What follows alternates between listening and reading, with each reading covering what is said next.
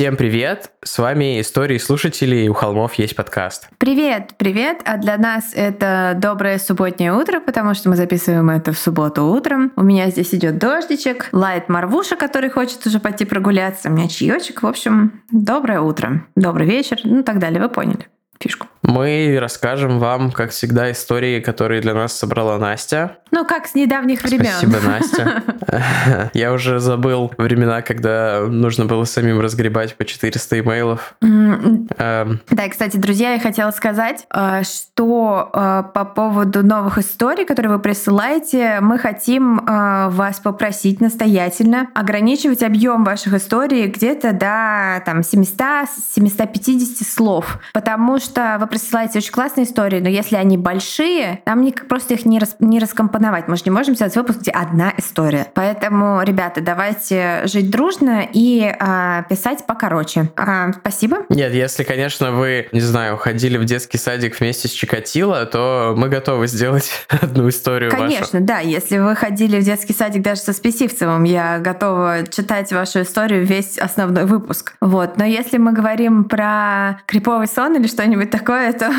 я очень прошу вас. Давайте да. держаться каких-то оптимальных объемов, чтобы всем хватило места. Но, конечно, оптимальный, идеальный объем истории — это где-то 300-400 слов, потому что тогда мы таких историй можем закомпоновать в один выпуск 4, а не 2, как вот в этот. Да, первая история анонимная, но расскажет ее Валя. А почему «но»?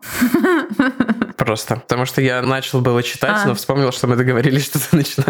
Да, и э, Настя вот пометила нам тему выпуска как э, психические расстройства. Поэтому, наверное, это будет немножко, может быть, триггерить кого-то и расстраивать, поэтому будьте осторожны, и если вы расстраиваетесь, не расстраивайтесь, съешьте печеньку. А, потому что я только что съела печеньку и не расстраиваюсь. Здравствуйте, Тима и Валя. Совсем недавно нашла и стала, нашла вас и стала фанаткой вашего подкаста. Спасибо за интересные истории и крутые рассуждения.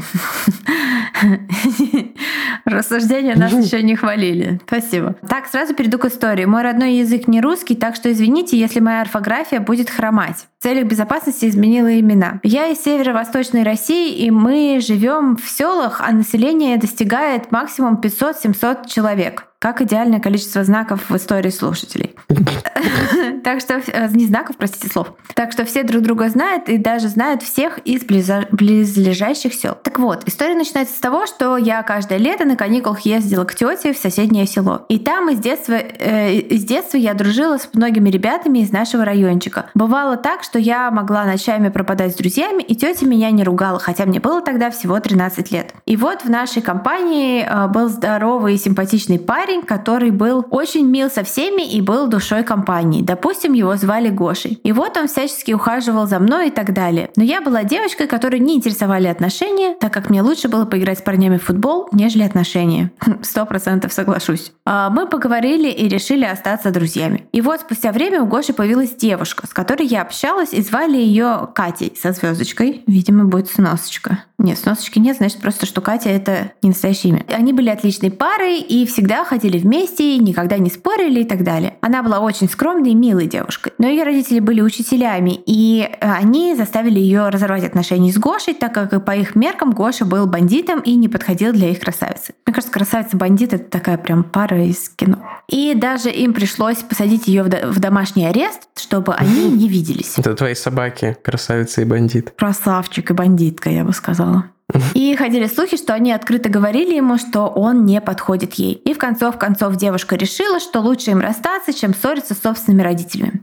После этого Гоша замкнулся и просто сидел э, больше времени, играя в компьютерные игры. И даже при встрече с друзьями, когда они собирались у него дома, чтобы поиграть, он выглядел обычным человеком, часто шутил и т.д. В скобках это мне рассказали наши общие друзья. И вот одним из дней парни решили сыграть 24 часа подряд и останавливаться лишь для того, чтобы выпить пиво. И вот они играли, и Гоша сказал, что ему хочется отлучиться и вышел. Ни в чем не подозревая, парни остались играть, ну вышел человек отдышать, подышать свежим воздухом. Но прошло минут 40, 40, и все забеспокоились. Как только они собрались его отыскать, он вошел весь мокрый и сказал, что купался. На следующий день, ближе к обеду, к ним врываются полицейские и сразу берут с собой Гошу, и друзья остаются в шоке. И вот к ним заходит следователь и начинает расспрашивать их, что они делали, э, когда отлучался ли Гоша. Мои друзья рассказали все, что они знали, вплоть до того, кто и когда ходил в туалет.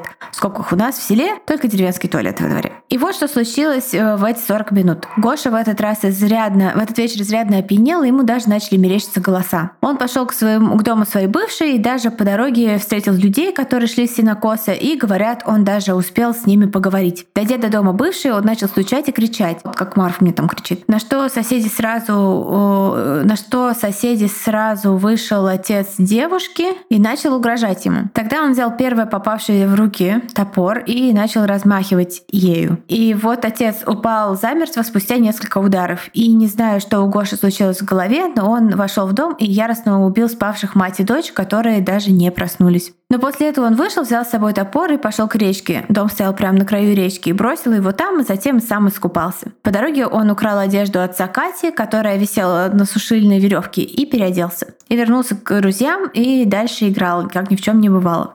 Его быстро засудили, так как его многие видели. Он признал вину, но его адвокат настоял на, настоял на том, что несовершеннолетний, плюс его признали нездраво, нездравомышляющим. Это слово автора и его отправили в психлечебницу, но через год его признали выздоровевшим и направили в детскую колонию. Но ему дали отпуск, и он был дома на протяжении месяца, и вот тогда я встретилась с ним случайно на улице. Он подошел ко мне, поздоровался и начал беседу, как в старые времена, будто ничего и не случилось. Он был таким же веселым и жизнерадостным парнем, которого мы любили. А, но мой страх не дал мне нормально поговорить с ним, и слава богу, мой отец позвал меня в машину. Я поспешила попрощаться с ним, и вдруг резко, а, а он вдруг резко обнял меня и просто прошептал «Прости, что доставил тебе неудобства и спасибо, что уделила мне время. Я до сих пор не понимаю, что это было и э, какая сторона Гоши реально. Странная история очень, как-то неожиданно эскалировавшая. А, мне нравится такой э, деревенский э, романтический хоррор. У нас уже была такая история от нашей подписчицы, которая, к сожалению, за теменных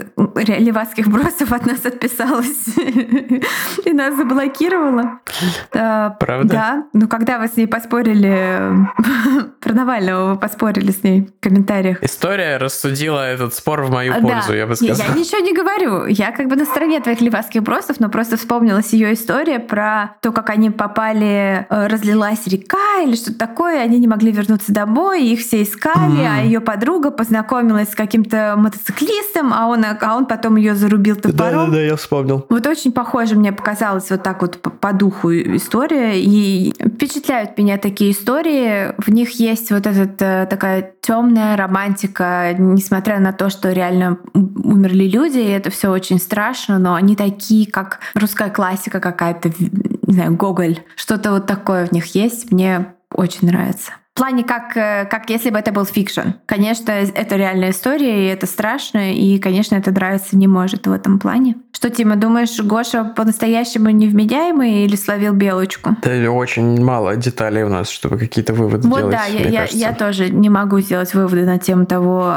какая сторона Гоши реально но определенно личность загадочная и опасная. И вторую историю нам прислала Настя, но не та Настя, которая А это было бы удобно. Истории. Хотя наша Настя, наша Настя присылала нам историю в один из первых выпусков истории слушателей. Да. По собственно, Но мы не скажем, какую. Собственно, первую. Она нам несколько присылала. Привет, Тима и Валя. Меня Настя звать. Привет. Ваш подкаст — единственный подкаст, который я слушаю. О. Потому что сколько ни пыталась, ни другие подкасты, ни аудиокниги я на слух воспринять не могу. Все читать приходится. Я вот вас слушаю и радуюсь. Правда, я еще только на Колумбайне, но решила вот прислать кое-что от себя. Вдруг интересно будет. Опять же, ваше письмо, наверное, давно пришло. Хотела бы поделиться с вами историей истории одной из самых напряженных лично для меня, но не самых криповых. Пятое место в топ-5 жутких историй из моей жизни. У меня, наверное, даже топ-5 не наберется. Я тоже родом из Санкт-Петербурга, и этот город уже сам по себе травма для психики. В скобочках хе-хе, город прекрасный. Детство у меня было наполнено братом, притворяющимся монстром из Silent Hill, черной машиной, в которую меня усадил папа, сказав, что дяди меня просто покатают, и бабушкой, которая говорила, что все вокруг маньяки и насильники. Не была права, скорее всего. Интересно, что было с черной машиной. А то, что все маньяки и насильники, нет, конечно, неправда. А на закуску в подвале у нас наркоманы жили, над нами было два борделя, а напротив героиновый притон. Это, я думаю... Наверное, какая-нибудь коммуналка в здании 19 века постройки. А мне кажется, это что-нибудь типа Дыбенко или э, как то Рыбацкая. Mm. Это уже совсем другие истории, которые, если вам будут интересны, я расскажу очень позже. Очень интересно, Настя, очень. Все интересно. Сказать, что я выросла тревожной и явно с неврозами, это ничего не сказать. Спасибо более-менее стойкой психике, которая все же оставила меня в социуме, и что я решила посещать это психолога. Как будто я писала. Мы, да, одобряем психологов, потому что мы не саентологи. Потому что, мне кажется, все, кроме саентологов, в целом одобряют психологов. История, о которой я хочу поведать, произошла на последнем курсе университета. Если бы я писала про эту книгу, назвала бы «Канцелярия». Я представляю такие я тогда ездила на конюшню. буквы. А я представил, как они печатаются на старой машинке. Крови. Типа, потом одна залипает, и потом так в конце. А, вот, сейчас тут объясняется, где происходили, похоже, все события. Э, я тогда ездила на конюшню верхом, ну, в смысле, ездила на конюшню верхом заниматься, и иногда задерживалась допоздна из-за заболевшего коня или помощи по уходу. Жила я тогда на ветерках. Ну, почти угадали. Это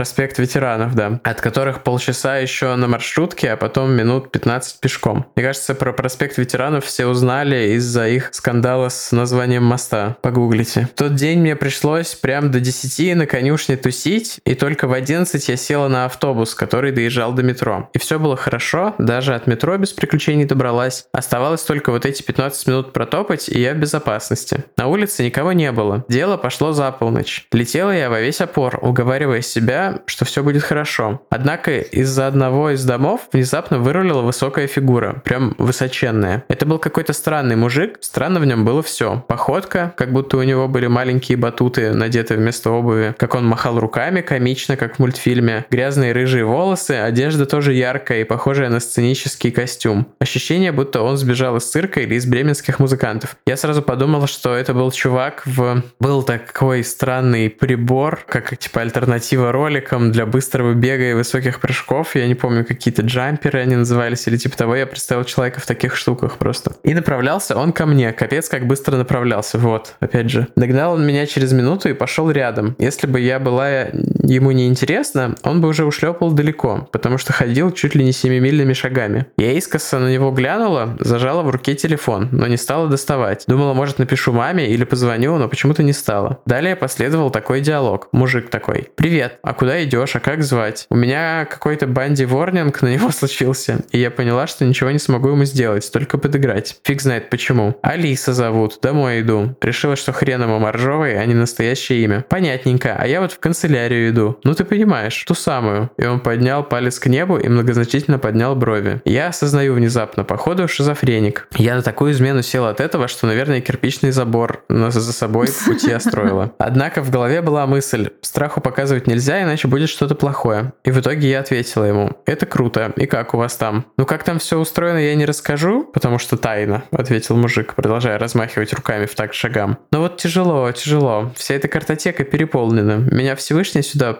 то сюда посылает, то обратно, всех записываю, понимаешь? И смотрит пристально, как только дорогу различает. А, в смысле, что он смотрит на нашу слушательницу, и непонятно, как он смотрит на дорогу при этом. Понимаю, отвечаю я. Так вот и я говорю, много чего происходит. А ты что слушаешь? Я всегда хожу с одним наушником в ухе, музыку слушаю, либо если кто-то позвонит, чтобы телефоном не светить. Я параноик тот еще. Да все подряд, отвечаю. А вот все подряд нельзя. Это нехорошо. И головой в разные стороны замотал. Ты же хорошая, тебя тоже записать надо. У него голос так резко изменился с какого-то веселого на приторно-нежный, что у меня мурашки по спине побежали. Тут он хватает меня за кисть, выдергивает руку из кармана и просто держит. Я сотню кирпичей отложила, но мысль была одна – подыгрывай. Почему-то казалось, что сделаю я что-то не то, и мне точно будет каюк. Ударить человека я вполне могла, у меня бывал опыт. Да и в ступор обычно в стрессовой ситуации не впадаю. Но вот с ним я понимала, что вообще ничего не могу сделать, если ему в голову что-то придет. А он тем временем продолжает со мной идти и болтать. Болтает об Иакове, об Аврааме, о Боге и дьяволе рассказывает, что он летописец и все видит, видит дела всех людей. Я иногда что-то отвечала, односложно и нейтрально, а он просто не слышал, шел и болтал. Тут у меня зазвонил телефон. Это был папа, который сегодня домой вернулся раньше с командировки. А у меня телефон не сразу мелодию играет, сперва вибрирует, как припадочный. А я быстро в кармане и ответила на вызов. Мне казалось, что возьми я и заговори с кем-то при этом человеке, все будет плохо.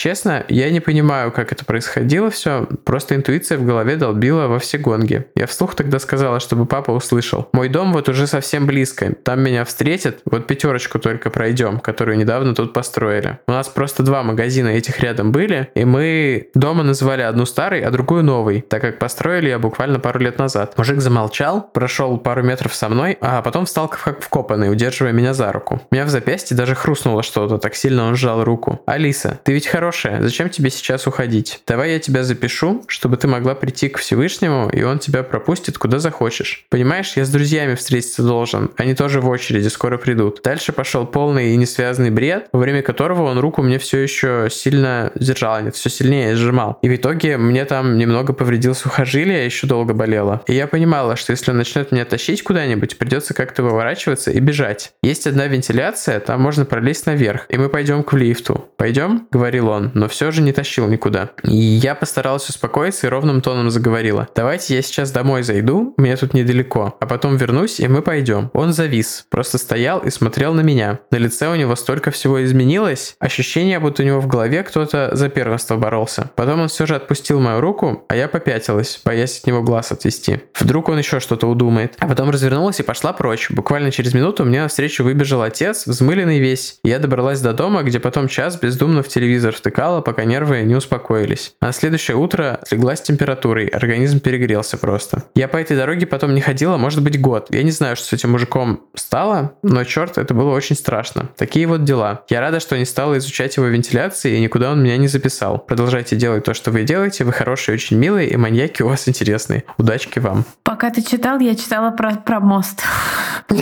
Я офигевала. Эм, это очень, конечно, интересный эпизод. Причем люди, которые рассказывают странные штуки, мне кажется, они сами начинают верить в странные штуки, э, но при этом достаточно такие близкие реальности. Ну, типа вот как я рассказывал, что нас с коллегой один раз поймал в метро, тоже, скорее всего, какой-то шизофреник дед, и рассказывал, что ему уже 90, но он выглядит э, типа на 50, потому что изобрел эликсир молодости. И звал нас к, к нему... Насколько он выглядел? На 90? Он выглядел, типа... Нет, он выглядел... Мне кажется, он наврал, что ему 90, что ему было 50. Uh-huh. Как он выглядел на 50. И тут тоже человек, типа, использует какую-то общую мифологию. Вот, чтобы ты такой, ага, может быть, это правда странный чел. Ну, вы поняли. Большое спасибо за то, что присылаете нам свои истории. Продолжайте присылать их на нашу почту холмов собака gmail.com. И большое спасибо Насте и Анониму. И до встречи со всеми в четверг с новым выпуском, если только вы не слушаете только истории слушателей. Может, есть такие среди нас. Пока. Да, если есть такие среди нас, отметьтесь. Спасибо вам большое. Ждем новых историй и пока.